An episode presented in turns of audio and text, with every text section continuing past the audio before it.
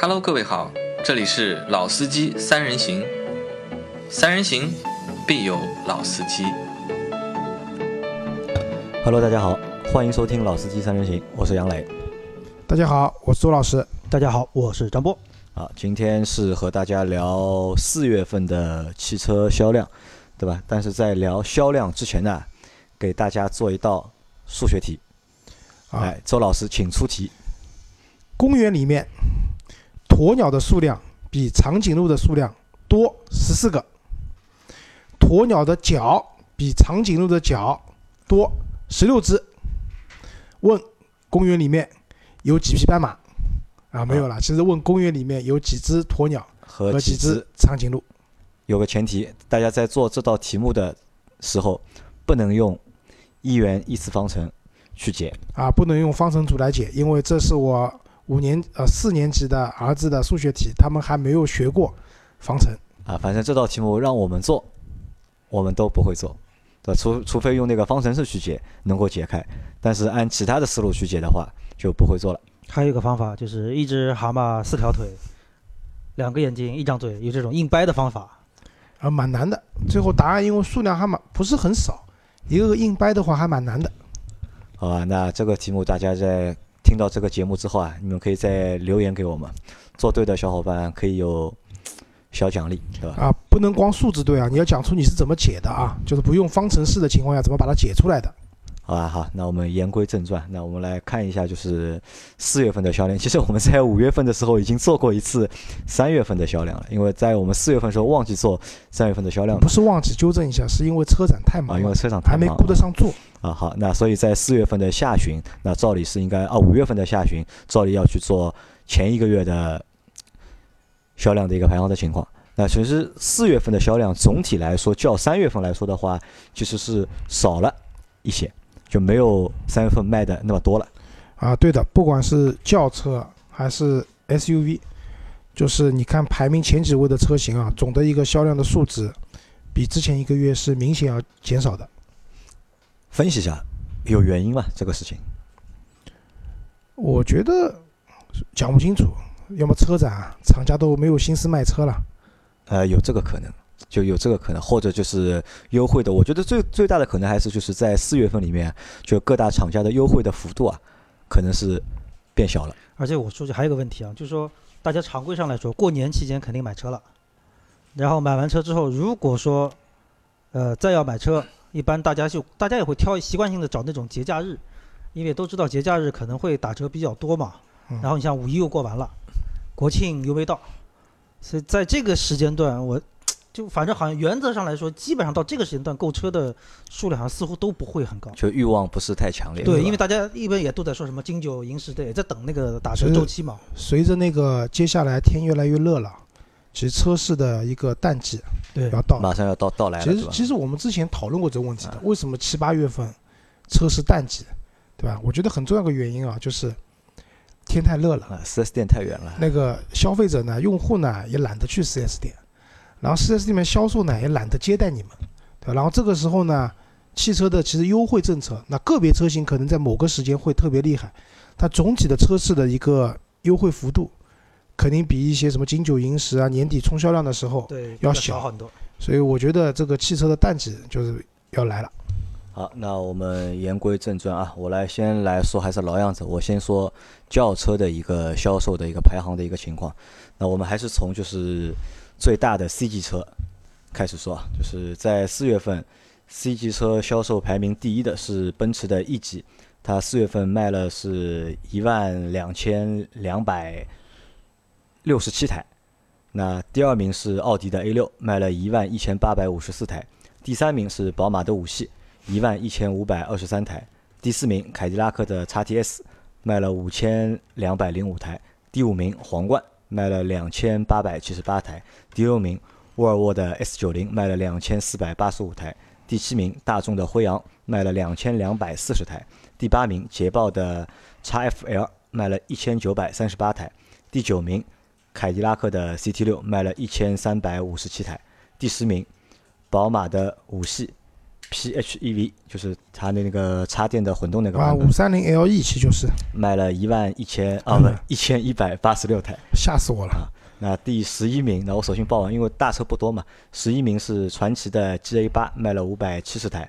第十二名，福特的金牛座卖了四百六十三台；第十三名，众泰的 C 七百卖了一百四十七台；第十四名，东风的 A 九卖了二十四台。啊，这里面可以关注一下皇冠。皇冠啊，之前好像皇冠的销量虽然这里面也不多啊，两千八百多台，但是好像比前几个月好像多一点了。皇冠是其实没有前几个月多，上个月皇冠是卖了三千多台，第几名啊？三月份三月份皇冠卖了三千多台，但两月份的话啊四月三啊两月它是两千四百三十台，三月份是三千四百三十九台，四月份是两千八百七十八台，其实还是偏低的，还是还是偏低的，对吧？啊，反正老规矩啊，前三名 BBA，然后加上第四名凯迪拉克，然后这里面还有一辆车，就大家可以关注一下，叫沃尔沃的 S 九零。S 九零对吧？就是我们群里有小伙伴就是去关注这个车，好像已经提车了，还买了。这个车能优惠十万多，优惠十万对吧？优惠十万相当于就是一辆 B 级车的价格，买了一辆 C 级车，啊，对的，这个车你比如说买高功率的车型的话，优惠完以后就三十四万左右，三十三、三十四万左右，就可以买一辆它的高功率的版本了。但是即使这样，这个车的销量还是不是特别好。关键从实话说，从品牌来说，就似乎沃尔沃这个品牌在中国就一直没有人好像把它当成一个真正的所谓豪华车或者高端车品牌来看，就是很尴尬的一个品牌定位。你说它不好吧，似乎也不是，还是一个进口的。那么沃尔沃自己把自己当做一个高端的品牌，S 九零是沃尔沃亚太出的，已经是国产了。对，就虽然就啊，我们不管它是不是亚太啊，就或者还是国产的问题，就是说整个从沃尔沃这个品牌的这个感觉上来说，呃，你说它算是一个普通民用车吧，似乎定位比那些要高一点。你说它是一个定位比较高端的车吧，市场又不接受，老百姓又不认可，所以从这个角度来说，就这种尴尬的定位就放在这，就哪怕说白了就是你即使打折，而且咱们另外一个问题啊，就是说其实真正能够购买到这个级别的车的人。这个预算实际相对还是比较宽松一点的。那在也就是说，对他们来说，你便宜个十万，并不是能够打动我的点。我要买这个级别的车，首先品牌是必须要保证的，这是毫无疑问的。那在你品牌力不强的情况下，你光是纯靠打折，更会让别人觉得说啊，你只能没钱买这种车。所以我觉得，就选购的意义可能就更不大了。我我觉得啊，就是十这个级别的车能优惠十万多，其实力度还是很大。很大的。从乍一听上去，蛮诱人的，因为 S 九零是宝马五系、奔驰 E 级这个级别的同级别的嘛，嗯，车型，但是就是因为那已有很大幅度的降价，那可能也是一个恶性循环了。你越降，别人越越看不起你，对吧？愿不愿意买你，也是有这样可能的。那是这样，就关于这辆车的话，其实我们也约了，就是后后续我会和杨磊还有张波，我们会去实地体验一下这辆车，等回来跟大家再聊聊这辆车这么大幅度的降价的情况下，是什么让它还是卖不动？那我觉得我从我心里面觉得这这辆车其实还是辆好车，对，车确实是特别是个不错的车。在优惠十万之后，我觉得这辆车的性价比就一下子就出来了就，对，其实我还是一直蛮喜欢沃尔沃这个品牌的车的，因为就基本上全系我都开过嘛，还真的挺喜欢。但是咱们反过来设想另外一个点啊，现在排名前四的，或者就排名前三的 BBA，随便哪一家，现在来一个同等车型优惠十万，我们想象一下它的销量会怎么样？所以在这个级别里面，品牌的这个因素，个人觉得哈，一定会比你的优惠的占了大头，大头。对 A 六可能也能优惠到差不多的幅度。对，如果咱们反正就是，如果 A 六现在在在就是整个说优惠乱七八糟下来，十万到十二万这个优惠区间，再加上比如说像现在等于好像很多人都知道有这个车打折的事情，其实这种消息也放出来了，哦那我相信 A 奥迪的这个 A 六的销量肯定会比现在这个数哦字，更吓人但有个问题啊，A 六的它那个就是最便宜那个版本啊，就是配置我觉得太低了。但这辆 S 九零的配置，就是哪怕你买低配的话，它它的配置其实还是蛮高的。对我的意思就是说，比如说差不多同等配置的，我们不要说车型具体是怎么分，就差不多同等配置，这个 BBA 里面随便挑一个出来，优惠十万，我觉得这个就是立竿见影可以见效果的。啊，那其实这个还是品牌的力量。啊，呃，张波，我问你个问题啊，我们看排在第十二名的福特金牛座，嗯，这个车为什么只卖了四百六十三台？金牛座，因为这辆车我知道，其实我觉得这辆车还可以，实话说，这个车坐进去的感觉，开起来的感觉都不错。但是福特我觉得就很要命的一个点在哪里啊？就是，呃，曾经的那些断轴门的事情，其实会给福特的这个品牌的这个形象打很大的一个折扣。那可能说，我如果只是买十几万家用车，可能我会相对比较忽视一点这方面的问题。我现在买到一个 C 级车了，我绝对不希望说我买的这个车是曾经就就断轴这个事情是这个阴霾是挥之不去的，这是一。二一个，你买了一个福特金牛座开出去之后，对吧？大家会觉得说，哎，你的车有断轴或怎么样，这是一个问题啊。还有一个问题也是，可其实跟刚才的那个沃尔沃有点像，就是福特其实在整个市场的定位里面，它并不属于中高端，就高端车型，它更多的也只是属于一个中端中等品牌，中等品牌而已。虽然说你的金牛座，你的当时的定位，它是想打造成什么行政级座驾等等，但还是这个问题，你的品牌在这个地方摆着，我真有钱，我不会买你这种品牌的这个级别的车。那我如果没钱，就算我喜欢你这个级别车，我还是买不起。所以这个销量只能在这地方摆着了。我觉得张波讲复杂了，其实还是因为知名度太低。知名度太低，就是就是如果买到 C 级车的话，用户可能还是首选品牌，对对吧？就是我开一辆金牛车出去，别人问我这，别人的心里面的概念，这辆车可能二十万以内的车，就是一个大一点的蒙迪欧嘛。啊，对吧？但是其实这辆车的价价格远超这个数字，对，你心里接受不了。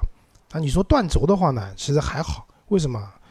昂科威之前断的那么厉害，现在不是一样在卖嘛？其实我们国内的消费者对这种断轴这种事情其实不是很敏感啊，只要你解决好了就可以，啊，对的，消费者都很善良的，有问题你解决就行了。关键还是我觉得啊福特的知名度以及品牌的溢价不够，你在 C 级车的市场里面是很难去扎根的。对，说到这个，我就插一个笑话，就是我曾经原来有个客户是温州的一个做家具沙发的一个老板，他呢当时给他老婆买了一辆那个大众的最贵的，然后呢他老婆开了半个月，回来吵着闹的不要，帕萨特王啊，对帕萨特王，为什么不要呢？他老婆就问，就是说小姐妹聚会，大大家开的都是豪车，去了之后，他看到他小姐妹的车停在上面，他跟着后面进停车场，保安说你这个车停到后面去，他说为什么？你这辆帕萨特怎么能停在这里？就他是一而再再而三的碰到类似于这样的事情，所以坚决吵着要把车换掉。那我举这个例子也是想说这个点，就是说有些车啊到了某一个级别之后，品牌的这个知名度，或者说你这某一款车型的这个知名度，能高到一个什么程度，直接决定了你这个市场最终的销量。所以关于辉腾的笑话有很多，我们就不一一说了。好，那我们下一个级别，我们到中级车看一下。中级车排名第一的是大众的迈腾，四月卖了两万零三百十二辆。第二名是大众的帕萨特，卖了一万三千五百六十一台。第三名现代的名图，一万三千五百四十七台。第四名奔驰的 C 级，一万一千六百二十六台。第五名宝马的三系，一万一千两百七十一台。第六名奥迪的 A 四，一万一千零一台。第七名雪佛兰的迈锐宝一万一千零七台，第八名丰田的凯美瑞九千九百九十二台，第九名日产的天籁八千四百十十台，第十名别克的君威七千六百五十台，第十一名别克的君越六千五百六十一台，第十二名是新的蒙迪欧五千两百八十四台，第十三名凯迪拉克的 ATS-L 五千两百六十二台。第十四名，马自达六的阿特兹，三千八百七十六台；第十五名是斯柯达的速派，三千八百三十九台。那这个就是一到十五名的一个排名。那我们可以看，在一到十五名里面，就是没有一辆自主品牌。就是其实这个和就是前面的 C 级车是有点像的，就是排名销量靠前的都是合资品牌，C 级车的话都是以豪华品牌居首。但在中级车、在 B 级车的话，那可能也都全都是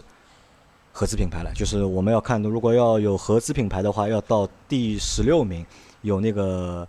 长安的锐驰 CC，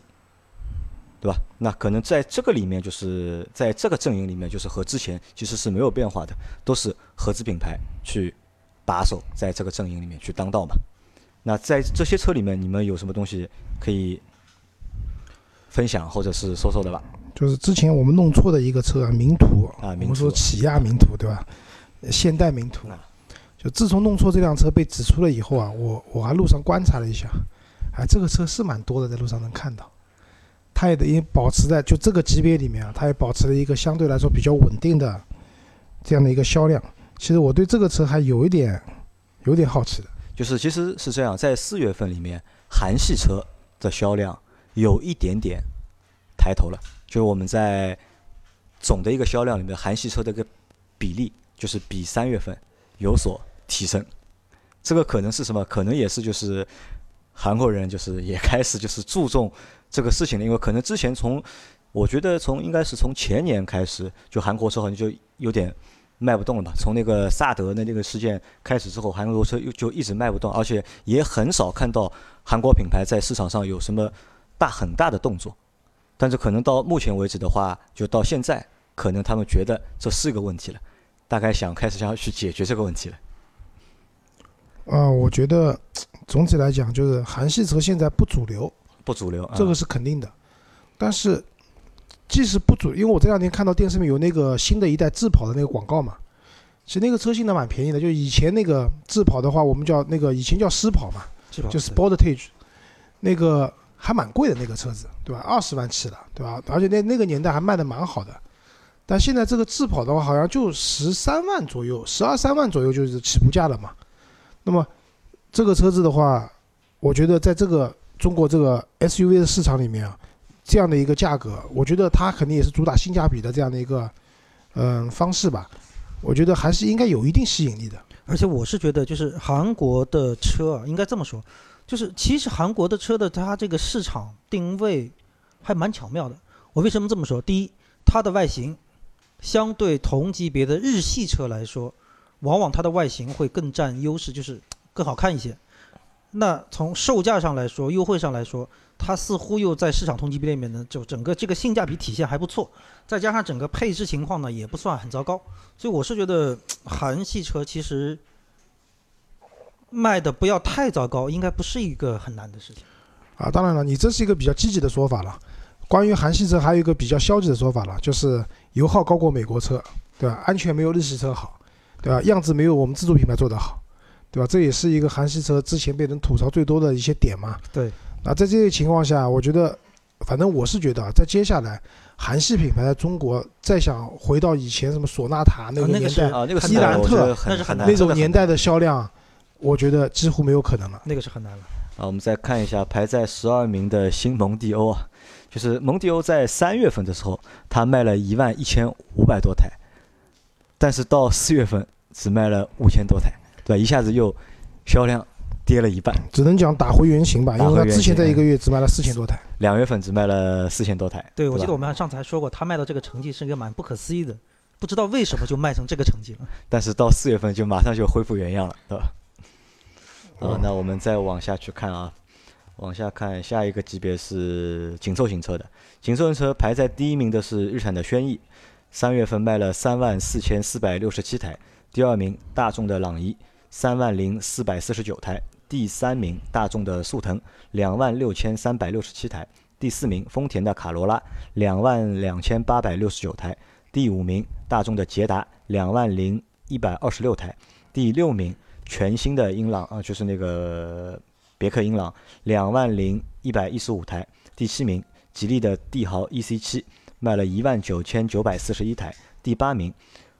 科沃兹一万九千四百四十八台，第九名领动一万九千三百台，第十名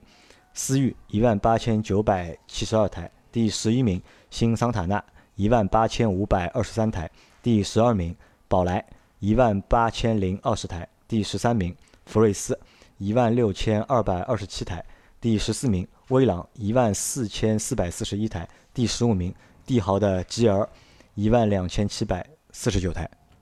那在紧凑型车里面，就是我们看到从前十五位里面，我们看到了两个就是自主品牌，一个是吉利的帝豪的 EC 七和吉利的帝豪 GL。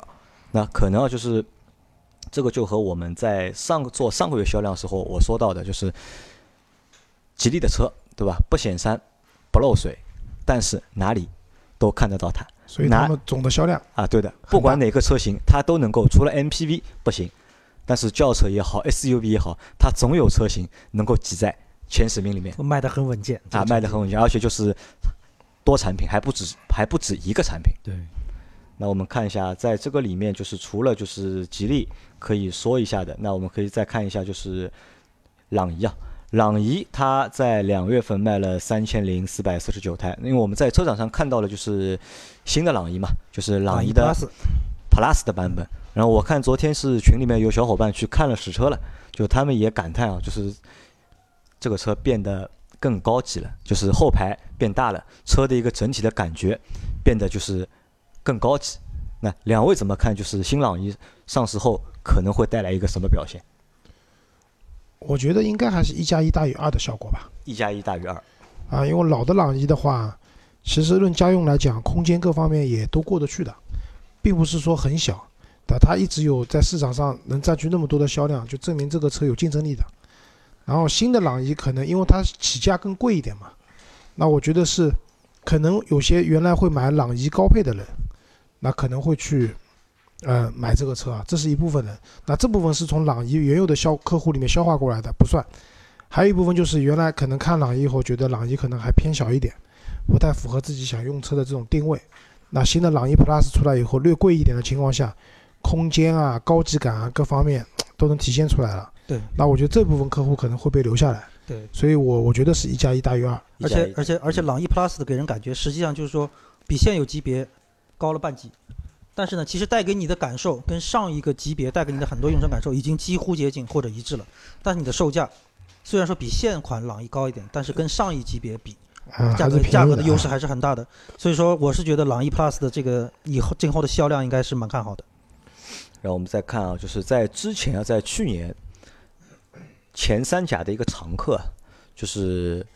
别克的英朗啊，嗯在别克的英朗在去年的时候一直在前三名，对吧？经常在前三名出现。但是自从它的那个全新的三缸的出来之后啊，很久没有看到它 能够挤进前五了，已经。它在三月份是四月份，它是卖了两万零一百一十五台，比三月份略多一点，是吧？这个是你们怎么看？其实这个问题上次我们讨论过，我觉得三缸发动机还是有影响的，就就是三缸制约了它。因为你想新的英朗对吧，后悬挂嘛也独立了，对吧？车子的外观各方面还是符合别克这种一贯的这种看上去比较大气的，对吧？看上去蛮豪华的，对吧？当然我讲外观啊，内饰不能看啊。那么在这样情况下，就大家选这辆车。那上次我们其实还讨论过这个问题，我的观点就是因为，因为你上市一段时间了，那对你的使用，对吧？三缸发动机用下来到底怎么样，抖不抖？是不是油耗真的有优势？那我觉得没有优势的，很可能油耗跟原来车也差不多。在这种情况下，这个市场里面竞争的车型太多了，对，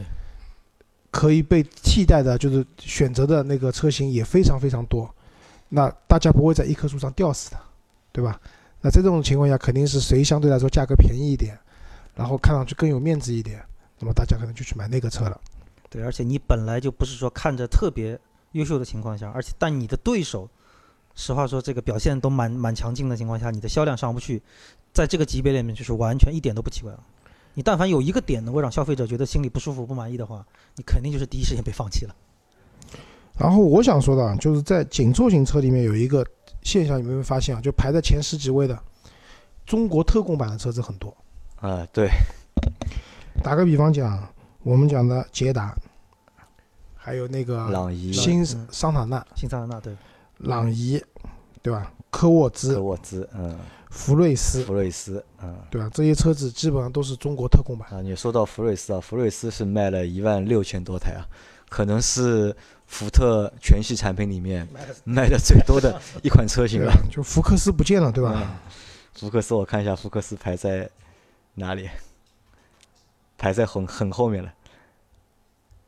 拉都拉不到。那我们再看一下之前在二十五位的是排在二十五的是名爵的六，卖了在四月份卖了八千台，而荣威的 i 六是卖了六千五百七十二台。那这个也是什么？也是荣威和名爵两个品牌之间啊，就是这两个品牌之间有千丝万缕的关系嘛。但是之前几乎是荣威的每一款产品卖的都比都吊打去那个名爵。对，都是吊打名爵，对吧？但名爵这是第一次，就是有一款产品可以就是领先荣威。而且这个领先已经不是一次两次的问题了，啊，就是从上市到现在，基本上都一直每是都是在领先的。啊，我们再往下看啊，下面的话，我们再下探一个车型啊，再往小车里面走啊，在小型车里面排在第一名的是赛欧的三厢，一万四千零五十一台，第二名是大众的 Polo，一万两千四百九十二台，第三名是本田的飞度，一万零八百二十台，第四名宝骏的三幺零，一万零三百七十二台，第五名是起亚的 KX Cross，六千九百零二台，第六名是本田的锋范五千四百二十台，第七名是传祺的 GA 四五千台，第九第八名是威驰四千一百九十八台，第九名是江淮的 iEV 三千八百零三台，第十名奇瑞的 EQ 三千七百九十九台。那可能这个就是在小车里面，那基本上就是这个量就起不来了。除了前四名能够卖过万过万，那后面的基本上就只有大几千的一个样子。那这个实际上上次我和周老师我们还讨论一个这个问题啊，为什么现在小车或者是两厢车越来越卖不动了？我们上次讨论结果是什么？好像是有一个因为车型的问题价格区间嘛，啊，一是价格区间，你可能只比现在一些紧凑型的三厢的车子比较主流车子就贵了，就便宜了一万块钱，对吧？你想现在比如说新桑塔纳多少钱对吧？六万多块就能买，啊六七万块钱，你这个车四五万，很有可能也五六万，那大家肯定会去选空间更大的车子嘛。而且中国人其实买车还是有屁股情节的，总觉得没有屁股的车子，对，不是车，对吧？那那小车基本上两厢的维度为那那这是个为主嘛这。是一方面，还有一方面，我是这么认为。我们看小车的前三名啊，你赛欧也好，Polo 也好，飞度也好，你看这三辆车，其实在我的小时候，在我 还在读大学的时候，这些车已经有了。但是我们再去看到，直到现在多了哪些新的就是两厢的车型或者小车的车型，好像也没有新的车型出来。对越来越少了。就是以前打个比方讲，我刚开始买车的时候，那个时候这种车选择还很多的。打个比方讲，现在看不到的雨燕，雨燕对，雨燕啊，对吧？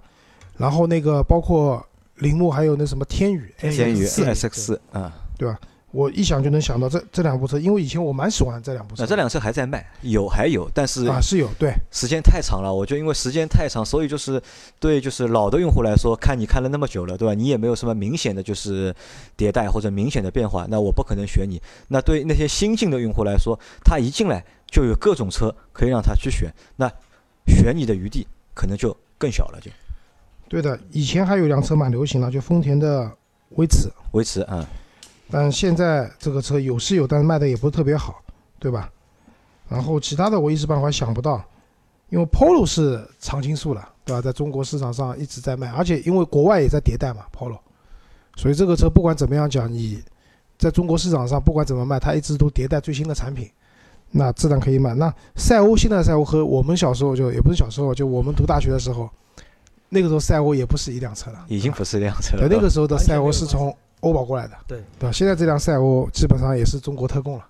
啊，那我们来看轿车的最后一个分类啊，就是微型车。那微型车的话，基本上现在微型车就全是新能源的车，排在第一名的是北汽新能源的 EC 系列，四月份一共是卖了七千四百七十一台，第二名是知豆四千一百八十八台，第三名宝骏的 E 幺一百三千七百六十台，第四名江铃的 E 两百三千台，第五名众泰的 E 两百两千零十六台，第六名奔奔的 EV 系列两千零五台，第七名华泰的 EV 幺六零一千八百一十八台，第八名爱尚的 EV 一万三千二十六台，第九名众泰的芝麻 E 三零七百八十六台，第十名电咖的 EV 幺零四百六十五台。那基本上我们看从第一名到第十七名，那全是电动车啊，没有，不是的，啊、有个奔奔对吧？奇瑞 QQ 也不是奇瑞。QQ 也也不你是你喜欢的城市小蚂蚁没有数据啊，在里面。这没有数据哈。那在基本上在里微型车里面，反正现在全是电动车百分之八九十吧啊。而且在这个级别里面，四月份的销量普遍都比三月份的销量要看好，普遍都是销量好，对吧？啊普遍啊都是四月份尤其啊超过了，三月宝骏的一一一百啊，四月份卖了三千七百多台，之前都只有九百多，900 600600没千辆超过过一千，对吧？对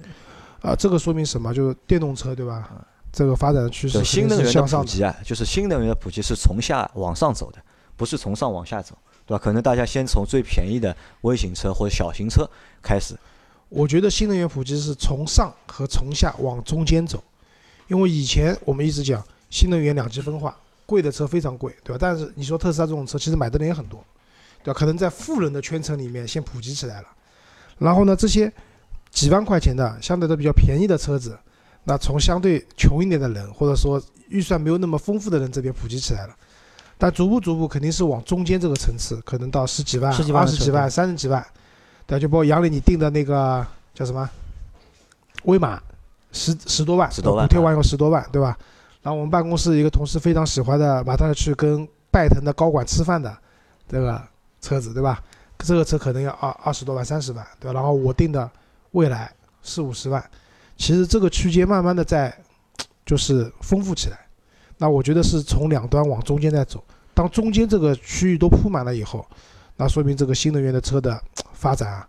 啊真的是到一定程度了。对，而且从微型车的新能源来看，就是